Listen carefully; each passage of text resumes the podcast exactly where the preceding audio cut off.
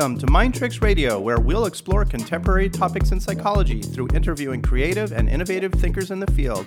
I'm your host, Dr. Aaron Kaplan. Thanks for tuning in.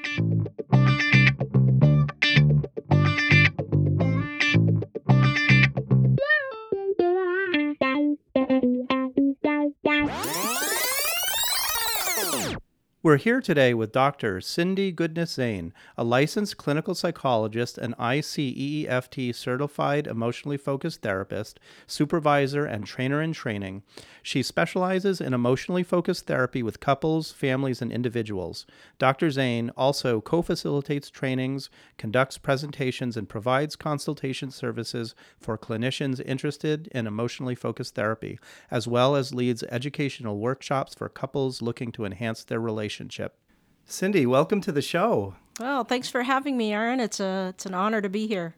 Thanks, and I'm really excited to have you. We have a really interesting uh, show here where you're going to tell us about attachment theory and emotions and the work you do with emotionally focused therapy. And I'm really excited to hear all about that. A lot of psychologists I know uh, practice with attachment theory as part of the work that they mm-hmm. do, and it's a really important topic for therapists and also as, as for the people who come seeking therapy. Uh, they benefit from that. And before we get into that, though, I'd like to learn a little bit more about you, about your background, uh, how you got into this field, how your interest in this topic came about. Could you spend a little time telling us a little bit about that? Yeah, sure. Um, you know, I really wasn't looking at psychology at all. Um, and uh, in fact, my training in undergrad was in foreign relations, and uh, Japan was my area of specialty. And I thought I was going to go work in Japan. Um, I knew that I was well trained to go to law school, so I ended up going to law school back here at the University of Hawaii. And as life takes its course, I love being in the courtroom and being a trial attorney because I was always a very passionate person on the inside, even though probably I think most of my friends would say you could never tell by looking at me from the outside. Mm-hmm. But I wanted to help the jurors understand and think and feel the way I wanted them to think and feel about my client and my case. You know, I think I love kind of the drama of human life mm-hmm. there but along the way, you know, life happened. I encountered a, a, a bout with cancer. Mm. And just kind of going through that, I, I noticed, wow, you know, I'm a pretty good observer of myself and experiences and how to navigate challenges, and that I could talk to other cancer uh, survivors and help explain things to them or help them to figure out how they can best navigate their challenges. And that started to kind of get me thinking. Um, it reminded me that when I was in sixth grade, my best friend at the time, I was new to the school, and I happened to sit next to the boy that she was, in her words, boy crazy about. Mm-hmm. And so she befriended me because I had sat next to the boy she had a crush on. And I didn't know this at the time. You know, she would call me, I would listen to her over the phone, talk about her boy crazy problems. Mm-hmm. And she would say, "You know, you're a really good listener. You you ought to be a psychologist." Mm-hmm. And I was like, "Okay," and really had no idea what that was, and really didn't look into it, and was focused in other goals or achievements. But you know, fast forward into my my late twenties, early thirties, um, I noticed, wow, when I look at all the books that I read during my free time and the kind of you know musings I have in, in my free time, they were all about why do people do what they do? Yeah. You know, what moves them or, or what gets them stuck? What ends up being pitfalls to their relationships? What makes them successful? And so I was like, oh, you know, maybe I should look into the, uh, the field of psychology. And so I went back to graduate school, and I thought I was going to work with people going through medical challenges, mm-hmm. uh, cancer patients, psycho oncology. But the more I studied, the more I just kept going back to emotions and wanting to understand them better, uh, wanting to know how do I make sense of them. And that eventually led me to relationships and how emotions make so much difference for how we understand ourselves, how we understand ourselves with the key people that we want to be close to, uh, what has those interactions and relationships going awry, and what has them getting healed, becoming closer, more connected. And so I switch careers. The best thing about everything I do in my job is I get to work with couples and families. Mm-hmm. You know, it's wonderful. I get to work with, work in love. mm-hmm. So I imagine that then led into the attachment, ish, the interest in attachment, because that's a big part of that. Oh, absolutely, absolutely. Um, I think when one doesn't have the attachment lens and understand the pivotal role that emotions play in the music of relationships. It's very chaotic and disorienting, mm-hmm. and it's really hard to make sense of uh, when couples are in such anguish and heartache and um, fighting with one another. If you don't have the attachment lens and don't understand what's driving those behaviors and the meanings behind that, you know, it can leave the clinician feeling very um, disheartened, feel more like a referee, a mm-hmm. problem solver, but then the same kinds of issues keep popping up and popping up. You find yourself just trying to address symptoms, but never really getting at um, how do we make real and lasting change? Yeah, any of us who have done couples therapy can really relate to that mm. referee yeah. piece that and that can be so frustrating. Right. And so I think the approaches that you're talking about with the EFT are really fascinating and useful. Mm-hmm. And um, we'll definitely talk more about that today, and I'm looking forward to that. So I'm wondering if we can start off just by some real basic stuff that maybe you can help shed some light on the meaning of these things. And the first one, and I know this sounds almost like maybe sound like a silly question to some people, but what's the deal with emotions to begin with? Like, what are they and why do we have them? Well, that's a great question. You know, I think pop culture wants to say or says a lot. You know, we need to be rational. If you have emotions, you need to set them aside and, and just use your thoughts. But emotions are just like our thoughts, they just come through us through a different medium. And I like to think they, they are signals. They're signals that our body uh, gives us, and they are fast signals.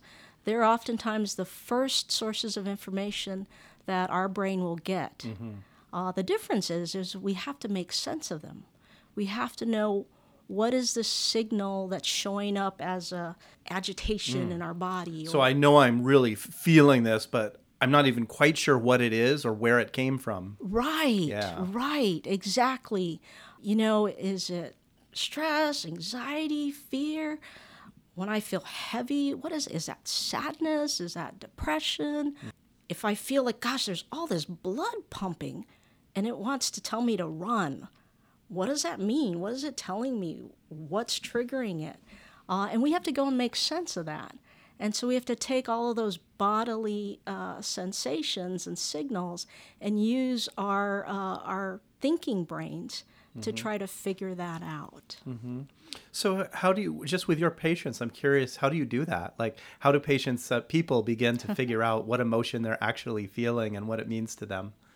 Yeah, you know, that's a, um, that's a really good question because there are some based on the way they grew up, that they've mm-hmm. just more practiced at it. They've had loved ones who've taught them about emotions as they've grown up. And so they can more easily recognize those sensations in their bodies and discern those signals quite readily. Mm-hmm. And there are others of us, uh, I would you know put myself in that category, who we grew up differently, who didn't have people who taught us what does those signals mean and what do we do with them that helps to meet those needs.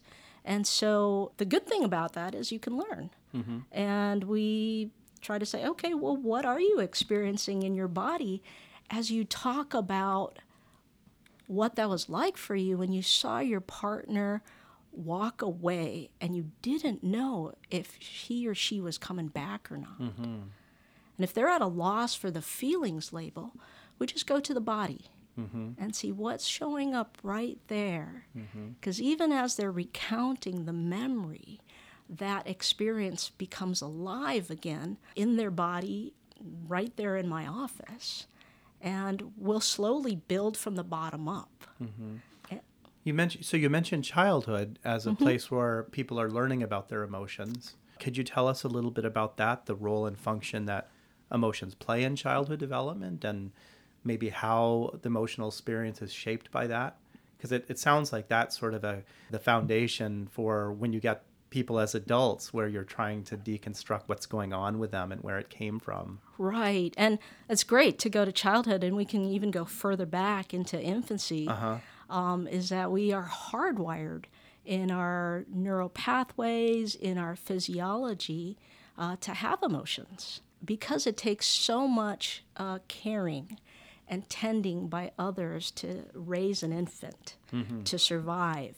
I mean, if you are just one baby out in the wilderness, if you think about evolution, the chances of survival are nil. Right. Nil. A baby can't do anything but squirm around. Correct. you know, a baby is hardwired to show joy when there is attending and responsiveness, and that reinforces the caregiver to do more of that, mm-hmm. to promote more closeness. If baby is hungry, there will be a certain kind of cry. If the baby needs closeness or safety, they may cling in the clenching reactions. So these are hardwired responses or behaviors that babies have that elicit a response in the parent. Yes, Okay. precisely. I think we're getting into attachment here. We are because Okay. we we're talking about the the key needs for survival of food, comfort, closeness, safety. That when the infant engages in these automatically hardwired behaviors, those behaviors, even crying, are designed to pull the caregiver to respond in a way that meets the needs for I need my diaper changed, I need to be held close because I'm scared, uh, I need food, and all of those are met by the caregiver. And as we grow through the lifespan of both childhood and adulthood, the degrees to which the caregivers respond to the emotion signals and the behaviors designed to meet the needs, uh, whether the caregiver meets them or not, sends information to that infant, child, teen, adult. If I have these emotions and I exhibit these behaviors, my needs will get met. Or if I have these emotions, exhibit these behaviors, and the needs aren't met, it tells the child, teen, adult, ah, that's not working for me. I shouldn't show those emotions and do those behaviors. I have to go to a plan B or C or D in order to try to get my needs met. Mm-hmm. So the infant, the baby, the child is constantly adapting to the reaction and interaction with the parents or the caregivers. Correct. Yeah. Yeah, I mean, we would um, hope that the plan A of inviting, reaching by the infant, child, teen, adult uh, gets the responsiveness of that significant other, and therefore security is built, safety is built, and that infant, child, teen, adult can go back out into the world and explore and thrive and feel comfortable making mistakes and be the best versions of themselves or they have to keep adapting to try to get those needs met. And, you know, eventually, if they keep trying to get those key needs for survival, belonging, nurturance, safety, acceptance, they keep trying to get these needs met in all these backup plans, and they still don't work with those key attachment figures or caregivers. Eventually, for safety reasons and to kind of stop the suffering, that individual has to start giving up mm-hmm. and pulling back and find other ways, maybe with other people, to try to get those needs met. So let's start with the plan A one. Is that something that would be referred to as secure attachments? Yes. So I'm assuming that's something we like to see that people form secure attachments. So I think that's so important. Let's just highlight that a little bit more. So what has to happen for a secure attachment to take place? And you, you mentioned stuff about safely exploring the world and forming relationships. Let's just talk a little bit more about the secure attachment then. And let's say you're a parent, you're thinking, I'm going to have a, a child and I want to make sure the child is forming a secure attachment here. What's the ingredients there? Right. And, you know, even though Bowlby kind of called his theory, John Bowlby, who's the mm-hmm. originator of attachment theory, he, he labeled it attachment theory. Really, what we're talking about is the science of love. Hmm. What goes into that is that the needs to have us be able to survive. Am I all alone and isolated in this world? Because that is a terrifying prospect. Mm-hmm. And we know whether you're an infant, that will lead to, even if you have food and oxygen and water, if you do not have comfort and caring and physical touch, they've observed that that infant will fail to thrive. Mm-hmm. Beyond infancy, even in adulthood, isolation is sort of the worst punishment, if you will. It's not necessarily imprisonment or death, it's isolation. In historic times, it would be exile. Mm-hmm. Because when one is isolated, it leads to anxiety, depression, and then eventually despairing and giving up. That need for for humans to really feel connected, wanted, accepted, belonging. That seems like a key piece for humans. I don't know if every animal is like that. Maybe they are, but for humans, for sure, that's a, a required piece. For right s- for mammals, oh, For of which we are one. Mammals are bonding, bonding species because we really are better together. And to kind of get back to your question, that we are better together. You know, a term that's gotten a real bad rap, I think, uh, in the late twentieth, twenty first century has been dependency. Mm, and mm-hmm. there's such a striving and an emphasis for individualism and, and independence. And really, when we talk about attachment and the science of love, we're really talking about healthy interdependence mm-hmm. that lasts from cradle to grave. It's not just the infant that needs physical touch, uh, safety, comfort, reassurance. We all need to know are you there for me? Am I important to you? Will you come when I need you, when I call? And that's learned in childhood from the relationships that the baby forms with the caregivers. Correct. Yeah.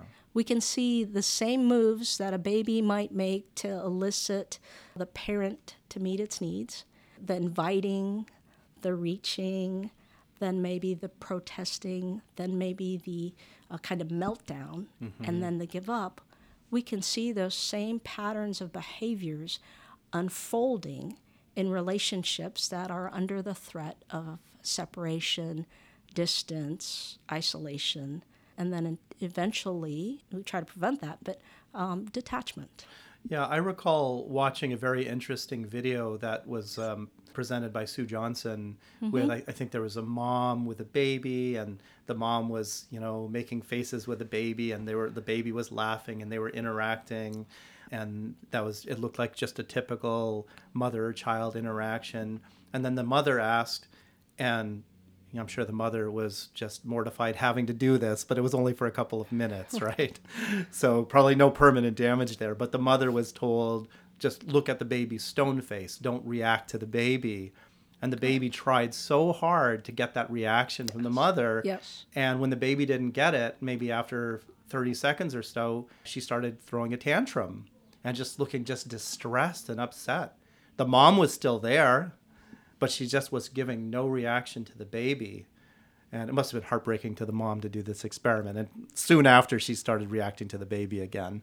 So it wasn't cruel, but it was a very strong impression to me on how important that give and take is in that interaction. Right. You're referencing the uh, Ed Tronick series of experiments of the still face experiment. Yeah, okay. And then Yeah. Sue Johnson came in and they did a parallel video of uh, the still face experiment with mother and infant and then a couple. Mm-hmm. But yeah, that that's a painful but very illuminating video to watch as you describe everything the baby tries to do to get the mother's attention.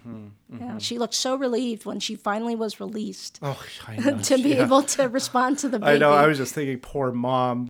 So that's the good scenario: is these secure attachments that form with these with the babies and the children, feeling that the parents are there for them, responding to them, uh, allowing them to feel their emotions, and um, validating them. So, what other direction does this go in terms of what happens to the attachments when they're not like that in childhood. Yeah, um, when those needs for acceptance or belonging, comfort, safety are not met by the caregivers. And most often it's not an intentional mm-hmm. not meeting uh, the child's needs. Uh, it could come from a, a lack of knowing how mm-hmm. to most efficiently meet those needs, or most often transmitted through intergenerational parenting and caregiving, that uh, they, they don't know how to read the needs. They don't know how to uh, interpret the emotions and the behaviors as, oh, my child just needs some comfort. They may not have been taught how to value that. And so the responsiveness may be to um, interpret a child's protest as something negative, mm. and they may respond by you know saying that hey that's an inappropriate behavior sometimes it is but sometimes it's kind of the only way the child knows to say i'm scared mm-hmm. is to kind of angrily protest why weren't you there but if the parent doesn't know how to recognize that and sort of read between the lines of that protest and say, oh, I wonder if you got scared, you thought I was going away and not coming back. You know, they may unintentionally give a response that sends a signal to the child oh, it's not good to speak up when I'm scared. It's mm-hmm. not good to speak up when I'm angry. But the feelings don't go away they just learn not to exhibit them and try to find some other coping behaviors to deal with those fe- feeling signals. Maybe they shut them down, they distract themselves, throw themselves into other beha- healthy behaviors. What's most concerning is when people can learn to turn the volume down on those emotion signals. Because remember, those emotion signals relay important information they tell us, oh, I really like this, I want more of this, or oh, this work environment is really too stressful for me. It's really worrying me out. It's causing me so much anxiety, which would say, hey, we need to kind of do something about that. But mm. if they read those anxiety or stress signals as, oh, that's a problem with me, or mm-hmm. that's not good to pipe up and talk to somebody about it, they may be laboring in kind of an isolation and not getting what they need and suffering for it. Mm. And so those sort of over time and kind of going to these default needs, which they can work sometimes, but they're not the most effective ways to get the needs met, mm. that they begin to develop into patterns, both patterns within ourselves and patterns as we interact with others whether it be friends, colleagues. Most notably, it'll be our significant others in our adult relationships. Mm-hmm. So, so I'm thinking about a possible hypothetical scenario. You mentioned the child who may be really scared and doesn't know how to express that he's scared, and he has a tantrum or becomes very, very upset. Mm-hmm. The parents don't like that behavior you're acting out, you're causing a disruption. That's not appropriate. Go to your room and calm down. So the feeling of feeling afraid isn't validated or acknowledged. The child learns, I better shut that down because that's not working.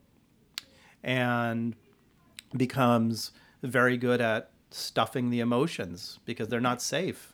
Right. Becomes very good at stuffing and going to their room and um, kind of walling off there. Yeah. And that becomes a place of what seems like comfort. I go away, I take care of my own feelings, um, and then I can go back into uh, my family or my relationship. And it's as if the original issue that stoked the problem, the negative interaction, uh, never existed and neither did my feeling. Correct, correct. that feeling, whatever it was, was wrong, and I need to squash it out of me. Correct. And then the the partner is one. Hey, I, well, are you going to talk about it? Are you going to bring it up, or oh, you just sweep it under the rug and forget about it? It's like my feelings and what I care about, what's important to me, is not important to you, mm. uh, and it can leave their partner feeling unimportant, not a priority, uncared for.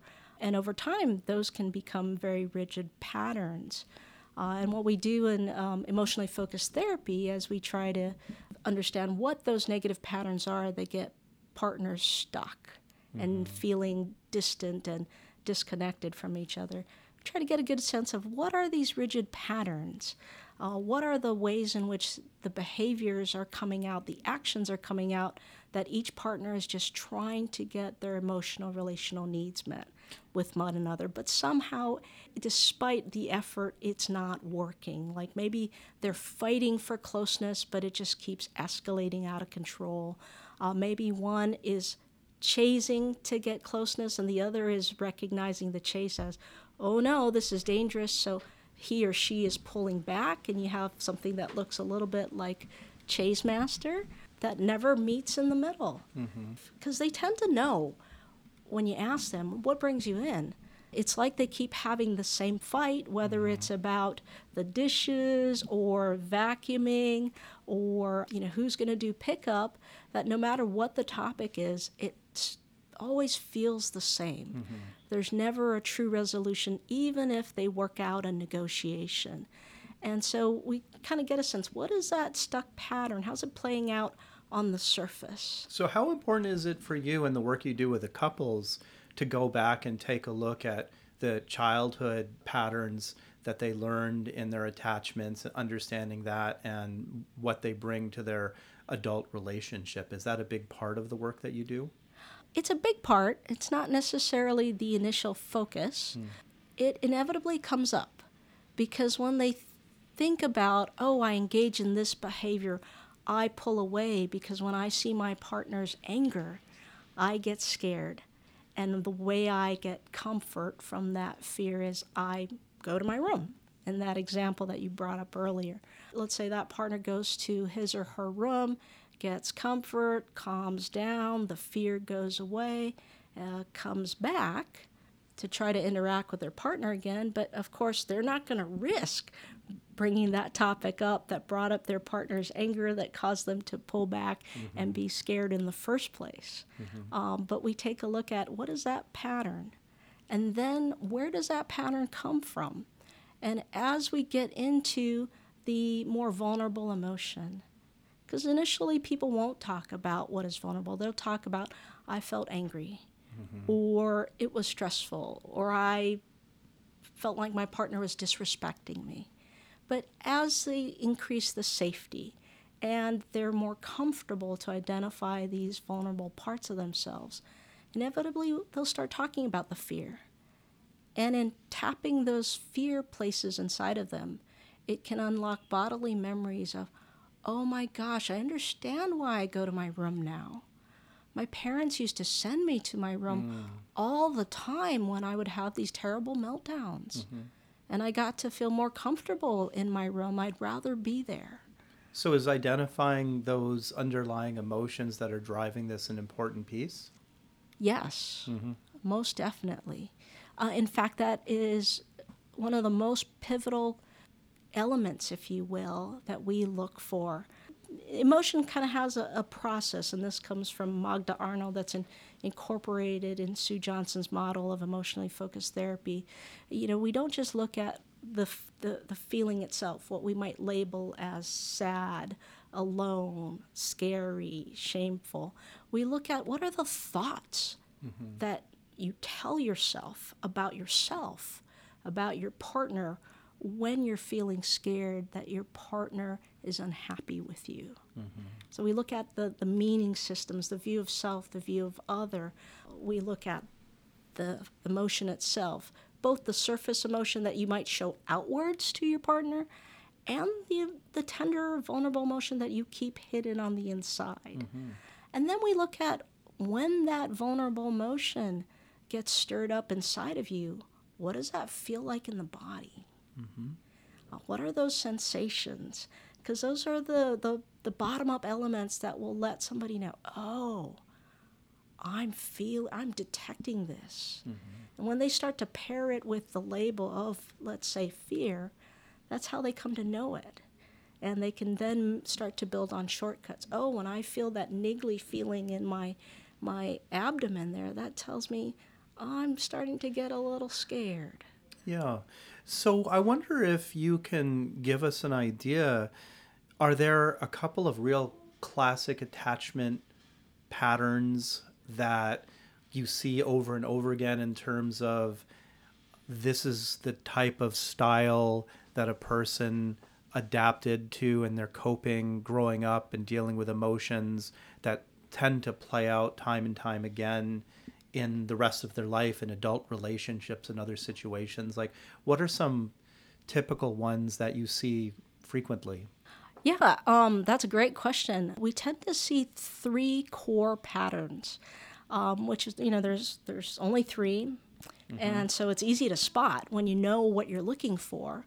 Uh, the most common one is what we call a pursue withdraw kind of pattern, and that can look as if one pattern one partner is demanding, critical, protesting of the other partner, and the uh, other partner will view the demands, the criticisms, the protests, it'll land on them as nothing I do is ever good enough. I will never make him or her satisfied. And that can be very heavy, very devastating for the receiving partner. And out of feeling not good enough, maybe that might tap some shame, that partner can withdraw. Mm-hmm. So we have sort of one partner moving forward, oftentimes for connection, but doing it in a way that is not designed to get connection. It kind of pushes mm-hmm. the other partner away. And so you have one partner moving forward and the other partner moving back. Mm-hmm. So that's one pattern the- pursue, withdraw. Sure. So the pursuer desperately wants to connect with the other person, but their manner of doing it is pushing the other person away. The other one's saying, I'm putting up my walls and my boundaries because you're coming at me and I don't like this and I don't know what to do. I'm just going to shut down. Yes. Which must be hell for the pursuer. That's exactly what they don't want. yes, it's as if they're both sort of trying to get comfort connection with the other, but one is moving towards to try to get connection, the other is moving away to try to mm-hmm. get safety mm-hmm. and then come back and get connection. Mm-hmm. Um, so they're both doing opposite behaviors that prevent them from being able to meet in the middle together. But the intentions are very good Both want connection. both want connection, both want safety. It's just the action tendencies that they're doing are not designed to help them meet that need. So that's the most common pattern, the pursue withdraw. The second pattern is attack attack or defend def- defend. Is the attack attack the one where we're the therapist feeling like we're dodging daggers the whole time? Yes, sometimes we we uh, get caught in the middle. right. Uh, sometimes we find ourselves being observers to a boxing match that we can't let happen, uh, you know, go on in our office. Yeah. And so it's sort of uh, alarming. What do we do? Yeah. So what? So what's going on in attack attack? Yeah, um, you know, at the heart of it, both partners are fighting for closeness, fighting for connection, fighting to be heard, fighting to be understood. They're so feistily trying to get through to the other.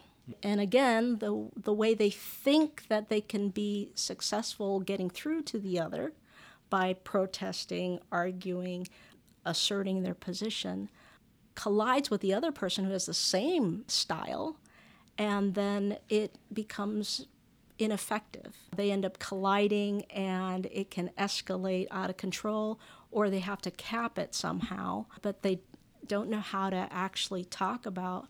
I'm really longing to just kind of know you understand me. Mm-hmm. And so that's the a- attack attack. Sometimes it can look like I'm perceiving you attacking me, so I'm defending um, whether that's in anticipation or on the receiving end. Um, so we'll call that defend, defend. Uh, but it's something that out of both parties kind of trying to shoot BB guns at one another, they just keep escalating. Yeah.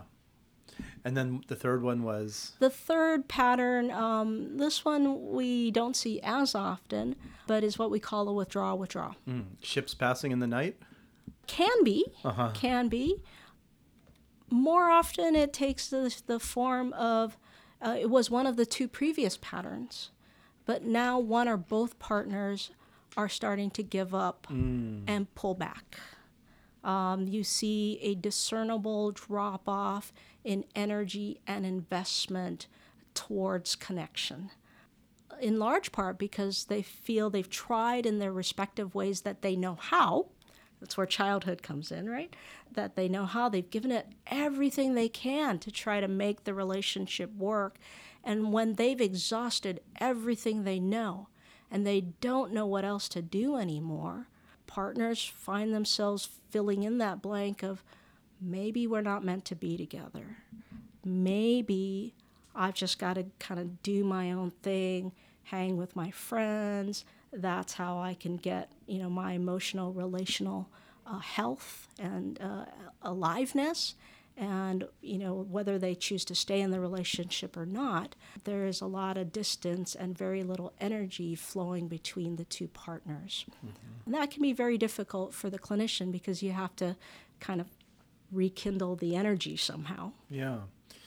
Well, so for these different types, then let's talk about the pursuer. What are some likely developmental factors that lead a person to a pursuer type of dynamic in a relationship? Well, if you think about it, there, there is a sense of normalcy because we all come into the world as pursuers. Uh-huh. Uh, we all have to reach for what we need. Where it can become stuck or too much is when there's been inconsistent responsiveness by caregivers or significant others. Mm-hmm. So when we reach that sometimes the caregiver has been responsive, and therefore the infant, the child, the teen cannot tell when their needs will be met or not, so they might keep moving towards and moving towards and moving towards. Uh, and every time you move towards and you are disappointed with non responsiveness, you know, we all, I think, tend to turn the volume up, mm-hmm. increase the frequency, increase the um, intensity to say, Do you hear me? Do you see me? Maybe if I just do it a little bit louder, you'll get me. And then eventually it's at a point of escalation where the receiver can no longer either ignore it or finally grabs their attention. But by that time, uh, the person who's been trying to get their needs met is really at a state of a lot of distress. Mm-hmm. It's the inconsistent responsiveness that tends to promote the pursuer to keep increasing the frequency, intensity mm-hmm. of how they try to get those needs met. If I just yell louder, I push harder, I do this long enough, eventually I'll get what I need. Right. And I'm not getting it the normal way of just asking for it and getting it. So I've got to really make my needs known until they finally get here. Right. And if that works some of the time, I learn I just keep trying and, and, and eventually I'll get my needs met. Right. Eventually my partner will hear me and come be with me. Mm-hmm. And what about the withdrawer? The complement comes up, the right. opposite comes up. As the pursuer keeps moving closer or trying to keep reaching, ramps up the frequency, the intensity. Perhaps it goes into criticism, demand, protest. Why don't you want to spend time with me? You never spend time with me. Mm-hmm. Uh, you don't want to do things with me. That lands on the withdrawer as, oh gosh, this person who I love and care about, who I try to do everything for, is never satisfied. I must not be doing it right, well enough, even with my best efforts. I can't make him or her happy. Mm-hmm. And they start to pull away because that starts to eat away at them on the inside. So, developmentally, would a person learn that kind of pattern by just never being good enough or doing well enough to satisfy the needs of their caretakers or the people around them? They commonly have received the message that if they perform well, they get the positive reinforcement. Mm-hmm. If they don't perform well, they don't get it. Can be one message they got from childhood. Another could be that just showing any emotion was not uh, met with approval, mm. was not responded to, could have been met with even harsher reactions of disapproval or punishment. And therefore, they've learned to shut down their own emotions because if they show anything, that gets a negative response. And when they say see emotion on others, that signals danger. Mm. And so they want to get away from emotion in order to just restore safety back in their body so that they can come back and be thinking and be kind of online and present mm. with their partner. So uh, that can be a you know really kind of anxiety ridden uh, moments for withdrawers. Mm-hmm. So just having the emotions, experiencing them, expressing them, experiencing other person's emotions is uh, can be terrifying. Absolutely. And withdraw from that because this is not going to lead to something that I'm going to be comfortable with here. Correct. Nothing good is going to happen from uh, this emotionally ridden moment. Yeah. So I want to switch gears for a moment, and then we're going to come back to the relationships because that's so interesting here. I'm just wondering about this concept about attachment and emotions and relational dynamics. Is there anything that can be said about gender differences, cultural differences in terms of the way that they are developed and expressed? I know that's a very open ended question, but I'm curious to see if you have any thoughts on that. Yeah, I, I think uh, the research and both the lived experience shows us that it's both. The universal language of the music of the dance of life is emotion. And studies have shown, and this is through um, Paul Ekman about facial uh, expressions and whatnot, that there are, depending on which studies you look at, six to eight universal emotions mm-hmm. that exist in all cultures, whether you're looking at the most highly developed cultures or you're looking at um, more traditional cultures. They all show up on the face in the same way sadness, for instance, or anger, fear, shame, disgust. And so we've noticed these commonalities mm. across cultures throughout the world. And this is something where anybody from any culture could observe anybody in any other culture and know what emotion they were experiencing because of their facial expressions. Yes, we're actually hardwired to recognize uh, the facial expressions of others. Mm-hmm. We may not always get it right, but our brain will pick up i call them spidey senses but they're mirror mm-hmm. neurons mm-hmm. that they're designed to pick up that there's something emotional happening based on slight micro expressions in the person they're looking at the brain detects that in one millisecond that's really fascinating because you can i can imagine in a relationship a person is responding to somebody else has just a visceral reaction an emotional response and may not even be able to articulate why but if they're if they're interpreting in a microsecond some aspect of the emotional experience of the other person,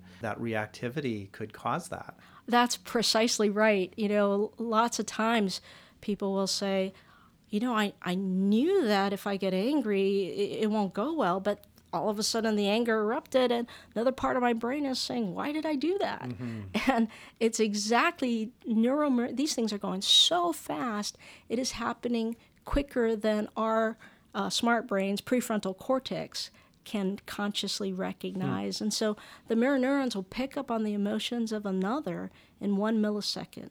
In three milliseconds, it'll reproduce it in our own bodies. Mm, that's fascinating. So it's happening on a precognitive level. Correct. Yeah. And then at about 11 milliseconds, that's when the prefrontal cortex can discern it. Mm-hmm. And so you see that there's a six to seven millisecond gap there where the body is already reacting to what it detects on the face of another before conscious awareness has had time to process, identify, and come up with a plan. Mm-hmm.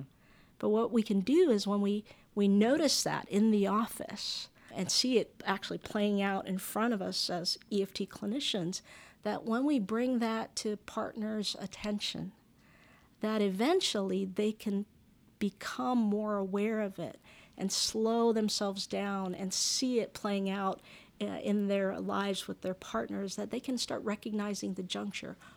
Oh, this is where I used to say something snarky, but when I do, that upsets or hurts my partner's feelings. Uh-huh. So maybe I won't say something snarky right now. Maybe I might try to remember oh, my partner wants just wants me to understand them. Yeah, and I, I imagine also recognizing I have the urge to say something snarky, and why is that right now?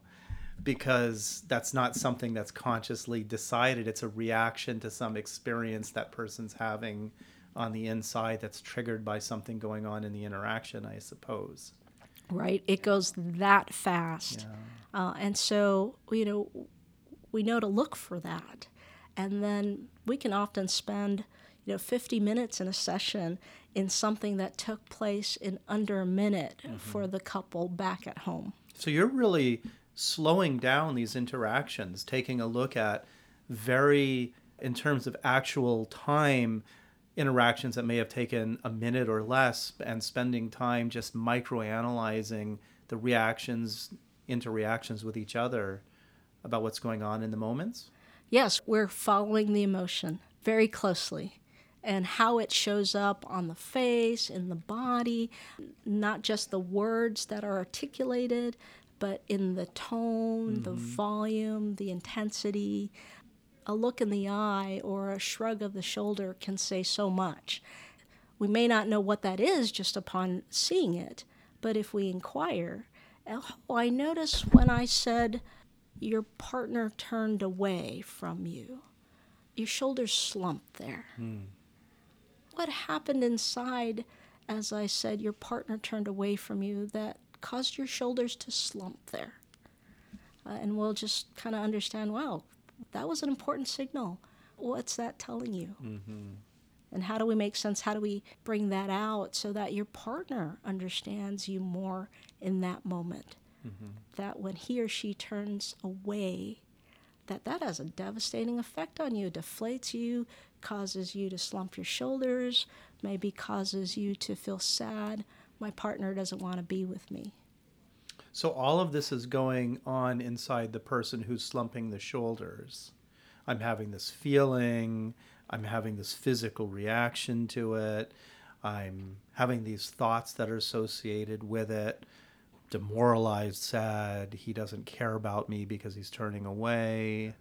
Those kinds of things go on. And um, it sounds like it's important for the partner to understand that that's what's going on with the other person. Yes. And why is that? to understand the impact that they're having on their partner.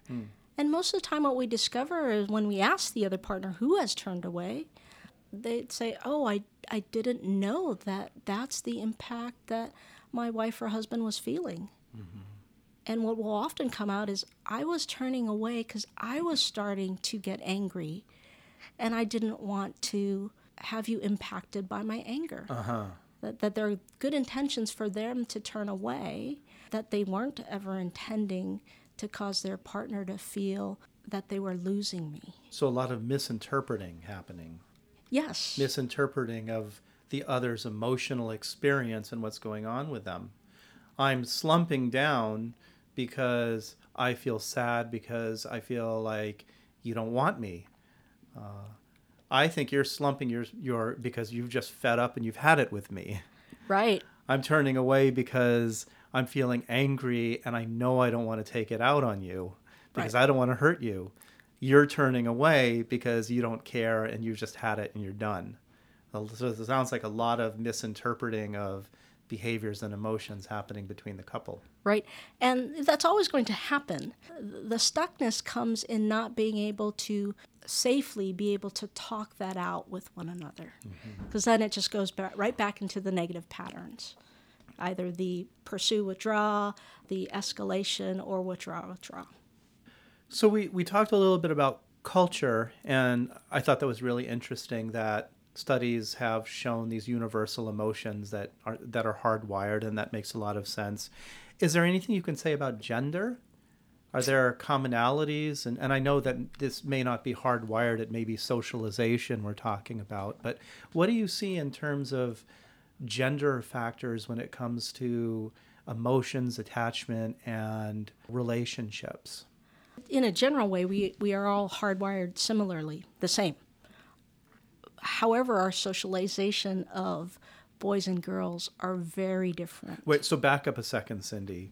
So men and women, boys and girls all feel fear, Yes, anger, sadness, Yes. disgust, grief, guilt, whatever the, the, the eight were. they all feel they're all feeling that at infancy. Yes. They all have that capacity. Yes. Equally. Yes. Okay. Yes. I just wanted to highlight and make sure that No, I that's a was, great I was point. correct about that. Okay. Yeah, no, it's a great point. However, how we socialize across the genders is different. Uh, society expects women to be, and th- this has been changing over the recent decades. Sure. You know, in a general way, society has expected through throughout history that women are more nurturing, that they will show more of those tender emotions. What's not so well tolerated from women is, is when they are self assertive, when they might show anger. Uh, it can be revered in men as being strong, but when a woman it, it might sh- display the equal amount of anger, that has not been well regarded. I can think of some labels that tend to come out uh, Sure. in that towards there's women some, there. There's some negative labels toward women who assert themselves and show strong emotions that are not typically tolerated stereotypically. right. Yeah. Um, and then the opposite for men. Right. boys aren't encouraged to cry, for instance, if they're feeling sad.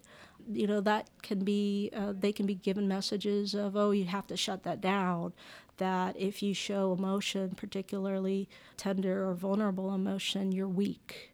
There is a lot of shaming that goes on for boys when they have emotions and they display them more freely. But, you know, there is a lot more regard when they show things like anger or or more powerful emotions. So uh, it's very tricky. Just kind of going back to culture, what's interesting about culture is while universally we are all hardwired the same, what's a beautiful thing about culture is when our meaning systems and how we make sense of behaviors and relationships and values come through the cultural lens, we can really appreciate and embrace how unique each culture and each uh, group of people are. And so I like to say that, uh, you know, we are all hardwired very similarly and we all have emotions and we all want to bond, need to bond. And how we express that, that comes through our cultural lenses, it sort of brings out the beauty in all of us. Hmm. Yes. Do you have any interesting examples, say, I don't know, just off the top of my head, Japanese culture? Like, what would be like a some kind of a typical Japanese way of expressing an emotion that would be very meaningful there that might be different in another culture? Uh, I think uh, what's common in Japanese culture is there's this uh, there's this concept of honne tatemae, what you show outside the home and what you reserve for inside the home. Outside the home, and it's very important to be a cohesive group. You know, one may not express protest, may not show anger, certainly not more vulnerable emotions. They may only show a smile uh, which to uh, people from other cultures will will look like, oh, they're okay with that. They're smiling. They must be all good with the plan, so to speak, or this must not have been a problematic interaction. But they will reserve that for more private, very intimate settings inside. That their true feelings, their true emotions may come out. And I imagine then, in the context of Japanese culture, people understand this. And so there's a lot of nonverbal understanding about the pleasant smile or the behavior, and that there may be more meaning behind that than meets the eye. But in a cross cultural experience with people who don't understand, I could see there be uh, the potential for misunderstandings. Oh, yeah, completely. I think there is a lot that's been written post World War II about cross cultural interactions, uh, engaging in the, in the business culture, uh, where there is a, a misreading of outward displays of emotion, behaviors. But when you know the culture, you can then understand the protocols and live it like they do. Sure. So let's speak a little bit about EFT. And can you tell us a little bit? I mean, you've touched upon it a bit so far, but what does EFT look like? Yeah, that's emotionally focused therapy, the kind of therapeutic practice you do with couples. And tell us a little bit about what that looks like in your office with a couple. Ah, well, EFT um, is really designed to take a look at how is a couple interacting that is preventing them from experiencing the connection that they desire in their relationship. We'll ask them things like, what does it look like when you're feeling the closest with one another? What does it look like when you experience distance or disconnection with one another? Tell me about your most recent fight. Uh, we'll ask these attachment oriented questions to assess what type of pattern do they have. And what we're looking to do is understand what's the insecurely attached pattern. How do we restructure that pattern into a secure attachment way of interacting? Mm. And so we want to understand the negative pattern. We want to understand what's driving the negative pattern from the vulnerable emotions level and the outward behaviors that maintains the negative pattern. And when we de escalate that negative pattern and they're able to talk with one another, sit and listen with one another about there are these fears, these they feel alone, they feel sad, um, they're longing to be heard or understood or needing sense of safety, needing to feel accepted that everything I do is not a complete failure in your eyes, or it doesn't matter how you do it, you make mistakes or not, I love you anyway. Mm-hmm. You know, when they can hear each other and talk to one another, then we can work on restructuring those bonds. Yeah, you mentioned earlier that when we're talking about attachment, you really like to say we're talking about love. Mm-hmm. So, can you expand upon that for a moment? Yeah, you know, there's been a, a, a lot over um, history about what is love. Yeah. Uh, lots of music, lots right, of poems, lots right. of movies. That's a common topic. Right. So, what is love? You know, until Sue Johnson, who really built on John Bowlby's work, uh, there really hasn't been a comprehensive a theory and understanding of what is love. People have said it's an emotion but when we look to the emotion research, it's not one of the universal emotions. Not one of those eight. Right? No. In fact, it encompasses all of them. It's not simply an action or a value, but it really is a comprehensive survival mechanism, one of the most powerful, the most effective survival mechanism that we have. It consists of what enables us to thrive is secure attachment, when we know that our partner, our parents are there for us. Mm-hmm. We're important to them. Our pain matters to them. They're going to keep us safe and secure. They've got our backs. My, my husband, my wife has my back.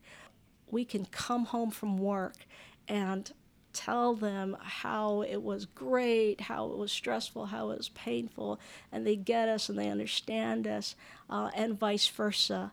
And that takes it all away. Mm-hmm. And we can go to sleep and get up the next day, launch of for that safe haven, secure base, go back out into the world, be the best versions of ourselves, do it all over again, explore, experiment, make mistakes, refine them, come back again, get resource, get rejuvenated.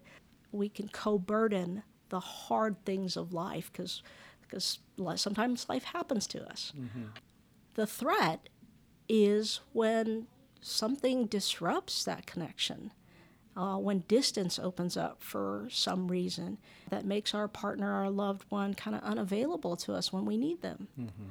The pathway to healing is to restore that connection and close the distance and the separation. It's like the baby and the mother. Yes. It's like the baby and the mother. The baby is happy and connected with a mother. The mother gets stone face. The baby gets scared. The mother engages and the baby feels safe again.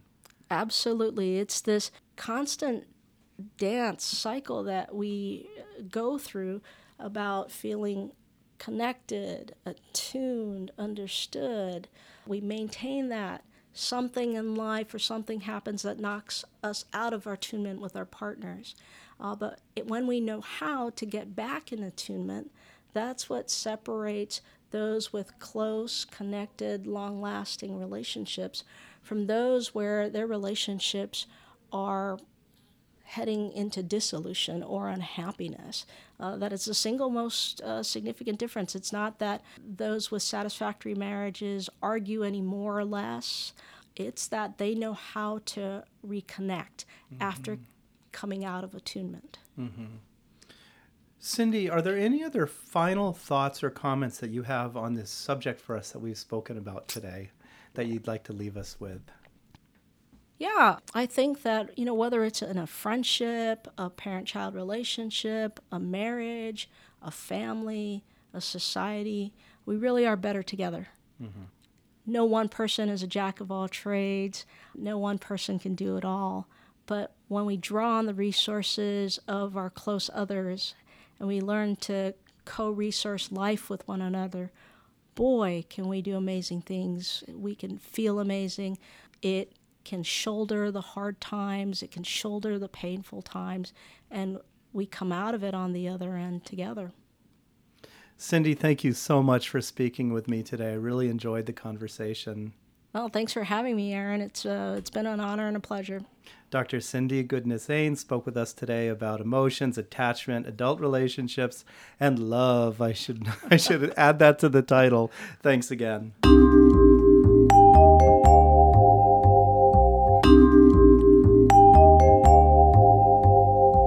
Thank you for listening to Mind Tricks Radio. I hope you have enjoyed the program. For more information about Mind Tricks, please go to my website, www.waikikihealth.com. Please be sure to subscribe to Mind Tricks podcast and accompanying blog to be notified of new episodes of Mind Tricks. Please be sure to follow Mind Tricks on Facebook by following and liking posts by myself, your host, Dr. Aaron Kaplan.